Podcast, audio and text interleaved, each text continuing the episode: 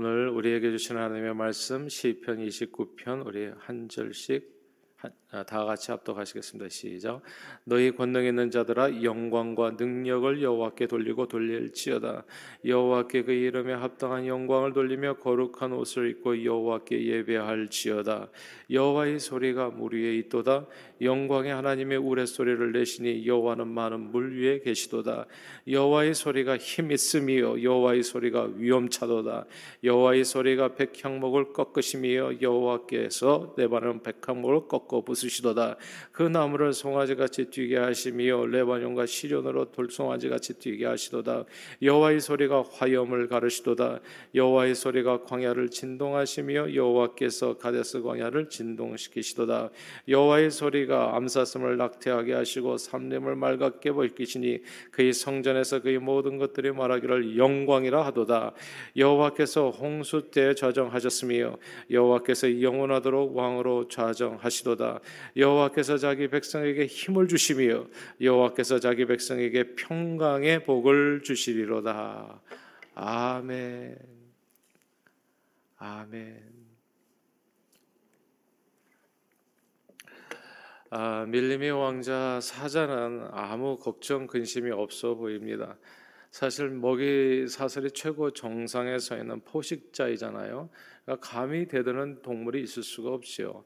그래서 사자를 가만 보면 이제 동물의 왕국 같은 그 다큐멘터리나 뭐 이렇게 아, 프로그램을 가만히 보면 사자는 정말 아무데서나 잠을 잘 자더라고요. 아, 그러니까 이게 토끼나 뭐 이렇게 약한 짐승들은 그냥 밥을 먹을 때도 그 귀를 쫑긋거리고 주변을 돌아보고 항상 도망칠 이렇게 궁리를 하고 이렇게 어디로 도망가야 되는가 한번 출구를 살피고 그렇게 밥 먹을 때도 불안하게 밥 먹는데 사자는 뭐 그냥 그냥 아무데서나 예, 퍼져서 잘 잠을 잡니다. 어떤 두려움 없이 그리고 배고프면 일어나서 아무 동물이나 잡아먹어요. 사자에겐 우리 눈에 볼 때는 아무 걱정도 근심도 없어 보입니다. 그런데 정말 사자에게 아무 걱정도 근심도 없는 것일까요? 세상에 돈과 권력만 있으면 다 된다고 생각하는 사람들이 있어요. 세상에 이제 남이 볼 때는 이제 사자처럼 편안하게 보이는 사람들이 있습니다. 사실 돈과 권력이 있는 사람들은 또 별 걱정과 근심이 없어 보이지요, 진짜. 좋은 집, 좋은 차를 소유하고 먹고 살 염려가 아, 거의 없습니다. 사실 돈 많으면 편리한 점들이 적지 않잖아요. 어릴 때부터 양질의 교육을 받을 수 있어서 명문대에 들어갈 확률이 높아진다고 해요.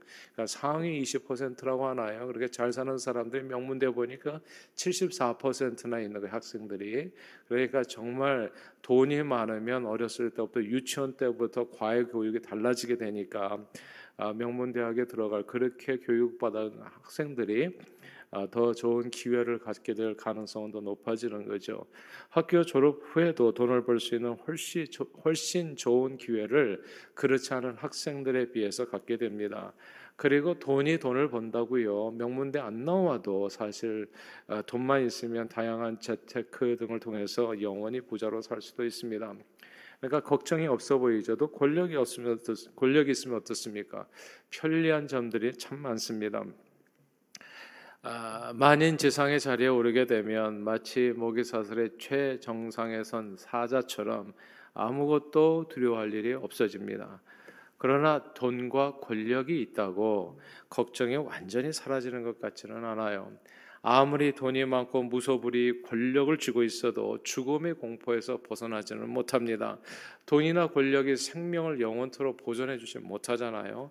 애플 회사의 창업자였던 스티브 잡스는 세계적인 거부였지만 누가 봐도 진짜 아무 걱정 없을 것 같은 그냥 일 하나도 안 하고 그냥 놀고 살아도 그냥 죽을 때까지 아, 그렇게 편안하게 살 수 있는 그런 사람이었음에도 불구하고 최장암으로 불과 56세의 나이에 아, 세상을 등지지 않았습니까? 56세라면 우리보다도 대부분의 우리보다도 이 자리에 계신 아, 젊으신 분이죠. 아, 예, 그때 가셨어요. 아, 그리고 한때 최고의 부자와 권력자였던 진시 황제도 불로초를 찾아 헤맸지만 결국 죽음의 공포에서 벗어나지 못했습니다. 돈이나 권력은 세상살이를 남보다 편하게 해줄 수 있을지는 모르지만 완전한 마음의 평화를 가져다 주지는 못합니다. 맘 편한 것이 최고라고들 얘기하잖아요. 근데 그게 어려운 일이더라고요. 맘 편하게 사는 게 어려운 일이에요. 얼마나 도전이 많은지 몰라요. 이런저런 도전들이. 마음이 편하지가 않아요. 아, 뭐 이게 아, 뭐 자녀들이 걱정을 안 시키면 또 육체가 또 이렇게 걱정을 시키잖아요. 뭐 다리가 아픈다든지 또 의사를 만나는데 또 이상한 소리를 한다든지 하면 그때부터 또 걱정 근심이 생기는 거예요. 마음 편한 것이 최고라고들 말하지만은 사람의 힘으로 어쩔 수 없는 사건 사고가 끊이지 않는 이 세상에서 그 누구도 마음 편히 사는 것이 아, 결코 쉽지 않습니다. 이 코로나 전염 사태가 벌어지고 나니까요 인생이 얼마나 무력한지를 다시금 깊이 깊이 깨닫게 돼요. 정말 무기력하잖아요. 대통령도 장관도 그리고 세계적인 부자들도 코로나를 피해서 마스크 쓰고 도망 다니기에 다 급급합니다. 세상에 걱정 근심 없이 완전하게 평강을 누리는 사람은 없을 거예요. 그렇죠? 아무리 가진 것이 많고 힘이 있어도 이 세상에 걱정이나 두려움 없는 사람은 아무도 없어요. 그런데 오늘 본문은 놀라운 소식을 이야기해 줍니다. 그 누구든 그 어떤 상황 속에서도 모든 걱정과 두려움을 이기고 평안을 얻는 길이 있다 성경은 얘기하는 거예요. 이것이 참 놀라운 말씀입니다. 다 함께 오늘 본문 11절을 같이 읽겠습니다. 11절 읽겠습니다. 시작. 여호와께서 자기 백성에게 힘을 주시며 여호와께서 자기 백성에게 평강의 복을 주시리로다. 아멘. 이 말씀을 주목할 필요가 있어요. 여호와께서 자기 백성에게 무엇을 평강의 복을 주신다. 우리는 평안을 내 스스로 얻는 것인 줄 알아요. 근데 이게 아닙니다. 오늘 이 말씀이 우리에게 크게 두 가지를 깨닫게 해주죠. 평화는 첫째, 평화는 내게 내가 만드는 것이 아니라 하나님께 주시는 복이다. 이게 중요하니까 다시 반복할게요. 평화는 내가 만드는 것이 아니라 하나님께서 주시는 축복이라는 겁니다. 그러니까 하나님께서 주시는 선물이 평강이다. 우리는 평안에 대해서 지금까지 잘못 생각해 왔던 거죠. 그래서 아, 돈이 있으면 좀 마음이 편할 것 같은데, 막 건강하면 마음이 편할 것 같은데, 아 그리고 혹은 뭐 힘이 좀 있으면 마음이 편할 것 같은데 우리는 평안에 대해서 내가 어떻게 이렇게 환경을 통해서 내가 노력해서 가질 어떤 것으로서 생각했는지 몰라요. 근데 오늘 성경은 얘기한 거다. 평강은 그렇게 주어지는 거예요. 진짜 평강은 뭐라고요? 하나님께서 주시는 선물이라고요. 하나님께서 주시는 축복이라고 말, 말씀하는 겁니다. 그리고 그 평강의 복은 두 번째로 오직 하나님의 백성만 누리게 된다는 사실입니다. 야, 저는 예수 믿는 게 이렇게 좋은 줄을 몰랐어요. 예수 믿으면 세상에 줄수 없는 평안을 선물로 받게 된다는 거. 그래서 성경의 신약 성경의 복을 얘기할 때 항상 주 예수 그리스도의 은혜와 평강을 얘기하는 은혜와 평강이 너희 무리와 함께 있을지어다. 난 이게 얼마나 큰 축복인지를 과거에는 그냥 글로만 봤지 그렇게 제대로 깨닫지를 못했어요. 그러나 나이가 들어가면서 보다 보니까 진짜 사람이 평안할 수가 없더라고. 완전히 평안할 수가 없어요. 평안할 수가 없는 게 돈인 줄 알고 권력인 줄 알고 힘인 줄 알고 건강인 줄 알았는데 그게 다 무너지는 순간들이 있더라는 거예요. 그것으로 지켜지지 않은 어, 삶의 모습들이 있더라는 겁니다. 그러면 평화는 내가 아무리 얻으려고 해도 얻을 수 없는 어떤 신기루 같은 어떤 무지개 같은 거예요. 꿈이에요. 이룰 수 없는. 아 그런데 알고 보니까 오늘 성경은 그것을 온전히 고쳐주는 게 평화는 네가 만들어서 갖는 것이 아니라 하나님께서 주시는 선물이라는 거. 그리고 하나님께서 누구에게 자기 백성에게 예수 믿는 하나님의 백성 들에게 권속들에게 주신 하나님의 선물이 뭐라고요? 그것이 평강이라고 말씀해 주는 겁니다. 하나님께서는 자기 백성에게 평강을 복으로 주십니다. 예수님께서는 아, 요한복음 14장에서 말씀하셨어요. 평안을 너희에게 끼치노니 곧 나의 평안을 너희에게 주노라. 누구의 평안? 우리의 평안이 아니라 하나님의 평안을 하나님밖에 주실 수 없는 선물의 그 축복의 평안이라고 성경은 이야기하는 겁니다. 내가 너희에게 주는 것은 세상에 주는 것과 같지 않다. 그렇죠. 세상이 주는 평안이라는 것은 항상 불완전한 평안이에요. 돈은 가졌지만 권력이 없어서 불안한 거잖아요. 돈과 권력을 가졌지만 생명을 갖지 못했잖아요. 건강 을. 그러니까 항상 세상에 주는 평안은 항상 불완전한 거예요. 사자라고 해서 완전히 평안할 수 있을까요? 정말 세상 권력자라고 해서 완전히 마음이 편안할까요? 그렇지 않은 순간이다. 그래서 내가 너에게 주는 평안은 세상에 주는 것과 같지 않다.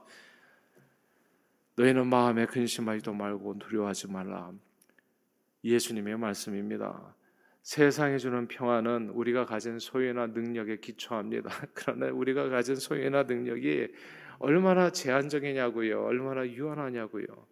그래서 우리가 얼마나 많이 가졌든지 얼마나 큰 능력을 소유했든지 상관없이 꼭 보면은 그것을 넘어서는 혼란이나 고난이 있더라고요 보니까 우리 능력 범위를 넘어서는 혼란이나 고난이 있어요.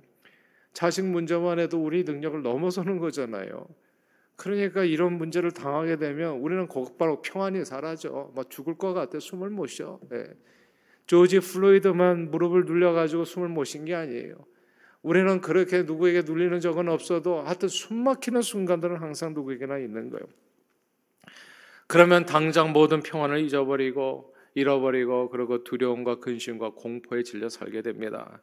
그러나 이게 복음이에요. 저는 예수 믿는 게 이렇게 좋은 줄 몰랐어요. 나의 평안이 아니라 주님의 평안이더라고요. 주님의 평안이 왜 중요하냐? 우리가 믿는 주님은 우리 삶의 모든 문제보다 크신 주님이십니다. 그러니까 그분은 우리는 우리보다도 더 큰 문제를 당하니까 이게 근심이 끝일 수가 없어요. 내가 감당할 수 있는 것보다 더 큰 문제가 우리에게 있잖아요. 그런데 이게 주님의 평안은 뭐냐면 주님보다 더 큰 문제는 없어 세상에요. 그래서 오늘 성경이 이렇게 얘기하는데 보세요. 다윗의 고백 10절에 같이 한번 읽어볼까요? 10절 시작. 여호와께서 홍수 때 좌정하셨으며 여호와께서 영원하도록 왕으로 좌정하시도다. 아멘. 여기에서 여호와께서 홍수 때 왕으로 좌정하셨다. 이 구절이 중요한데요. 야, 이게 무슨 얘기냐면 하나님은 홍수보다도 더 크신 하나님이란 뜻이에요. 인생은 홍수보다도 작아요. 그래서 홍수가 나면 우리는 걱정한다고요. 다 잠겨버리잖아요, 그냥. 그냥 허리케인 몇 번 오니까 뻥뻥 터지니까 우리는 속절없이 그냥 이재민 생기는 거잖아요. 수백만 명이, 수천만 명이. 그리고 엄청난 많은 사람이 또 죽음을 당 죽음에 이르게 되잖아요. 인생은 홍수보다도 작아요. 그러나 오늘 본문은 뭘 얘기하는 거예요? 홍수 가운데 왕으로 자정하셨다고요. 주님은 이 세상의 그 어떤 문제보다도 크신 하나님이라고 오늘 성경은 얘기해 주는 겁니다. 산불, 지진, 전염병, 홍수와 같은 천재지변이 일어나잖아요. 인간이 얼마나 무력한 존재인지를 금방 알게 돼요. 노아 홍수 때 이 세상의 모든 부자들과 권력자들이 다 죽었습니다. 돈이 그들을 구원하지 못했고 권력이 그들을 살려내지 못했어요. 남녀노소 빈부귀천 할 것 없이 만물의 영장이라고 자랑했던 인생들이 다 죽었습니다. 인생들은 홍수보다도 작아요. 홍수보다도. 진짜 엄청 작습니다. 그래서 우리는 두려운 거예요. 우리보다 큰 게 너무 많으니까. 그러나 그 무서운 홍수 심판의 자리에서 살아난 사람들이 있잖아요. 노아의 여덟 식구들. 홍수 가운데 왕으로 좌정하신 홍수보다 크신 하나님, 하나님을 믿었던 사람들입니다. 그 하나님의 백성들에게 하나님께서는 무엇을 평강을 복으로 주셔서 너희는 염려하지 마라. 너희는 걱정하지 마라. 네. 저들에게 힘을 주시고 모든 두려움에서 저들을 건져내셨어요. 이 하나님이 저와 여러분들이 믿는 그 하나님이십니다.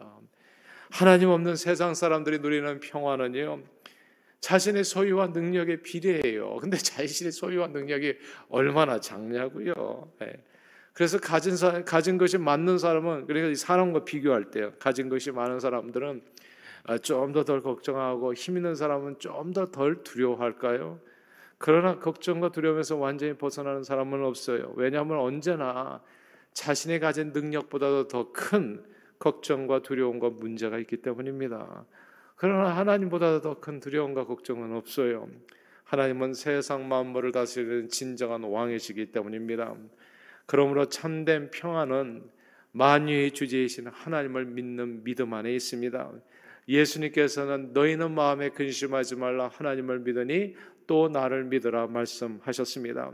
우리 인생의 모든 문제보다도 더 크신 주님을 바라보게 되는 순간 신비롭게도요 내 마음의 모든 고통이 사라지게 됩니다. 근심이 없어지게 돼요. 주님 바라보며 믿음의 눈 들어 주님을 바라보게 되면 이 땅의 모든 걱정과 두려움이 졸지에 태산이 높다 대 하늘 아래 메이로다 그렇게 작아질 수가 없어요. 사람은 무엇을 바라보느냐에 따라서 달라지거든요.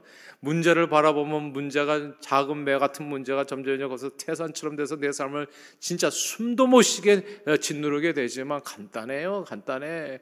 제가 뭐 우리 가정에서도 애들 문제 뭐 없는 문제 사람의 문제가 없어요. 뭐 재정적인 문제 아 그리고 또 이렇게 건강의 문제 없는 사람이 어딨냐고 세상에. 그러나 문제를 바라보면 요만했던 땅콩만 했던 문제도 점점 점점 커져가지고 그 문제가 진짜 태산같이 돼서 어떻게 하면 좋지 이제 우리는 그래가지고 숨도 못 쉬어 잠도 못 자. 예. 아 근데 이 문제를 바라보기보다는 문제보다도 훨씬 더 크신 주님을 바라보는 순간에 이 태산 같은 문제가 땅콩같이 작아지는 것을 금방 느끼게 돼요. 그냥 별거 없어요. 주님 앞에 맡기는 거예요. 그래서 아무것도 염려하지 말고 오직 모든 일에 기도와 간구로 너희 구할 것을 감사함으로 하나님께 아뢰라. 이게 무슨 뜻입니까? 문제보다 더 크신 주님 바라보고 주님 앞에 맡겨봐라. 그러면 오늘부터 너희는 자유다. 그러면 지각에 뛰어난 하나님의 평강이 어떻게 해요? 너희 마음과 생각을 지켜주신다. 이 하늘 주의 나의 평안을 너에게 주노라. 주님의 평강이 우리에게 선물로 주어지게 되어지는 겁니다. 이 평강이 저와 여러분들의 심령에 오늘도 함께하기를 주의 이름으로 축원합니다. 밀림의 왕자 사자는요 먹이사슬의 최고 상위에 위치한 포식자잖아요. 대평원 속에서 아무런 두려움 없이 평화롭게 잠자고 돌아다닐 수 있어요. 그러나 그런 사적에도 걱정과 두려움이 아예 없는 건 아니에요.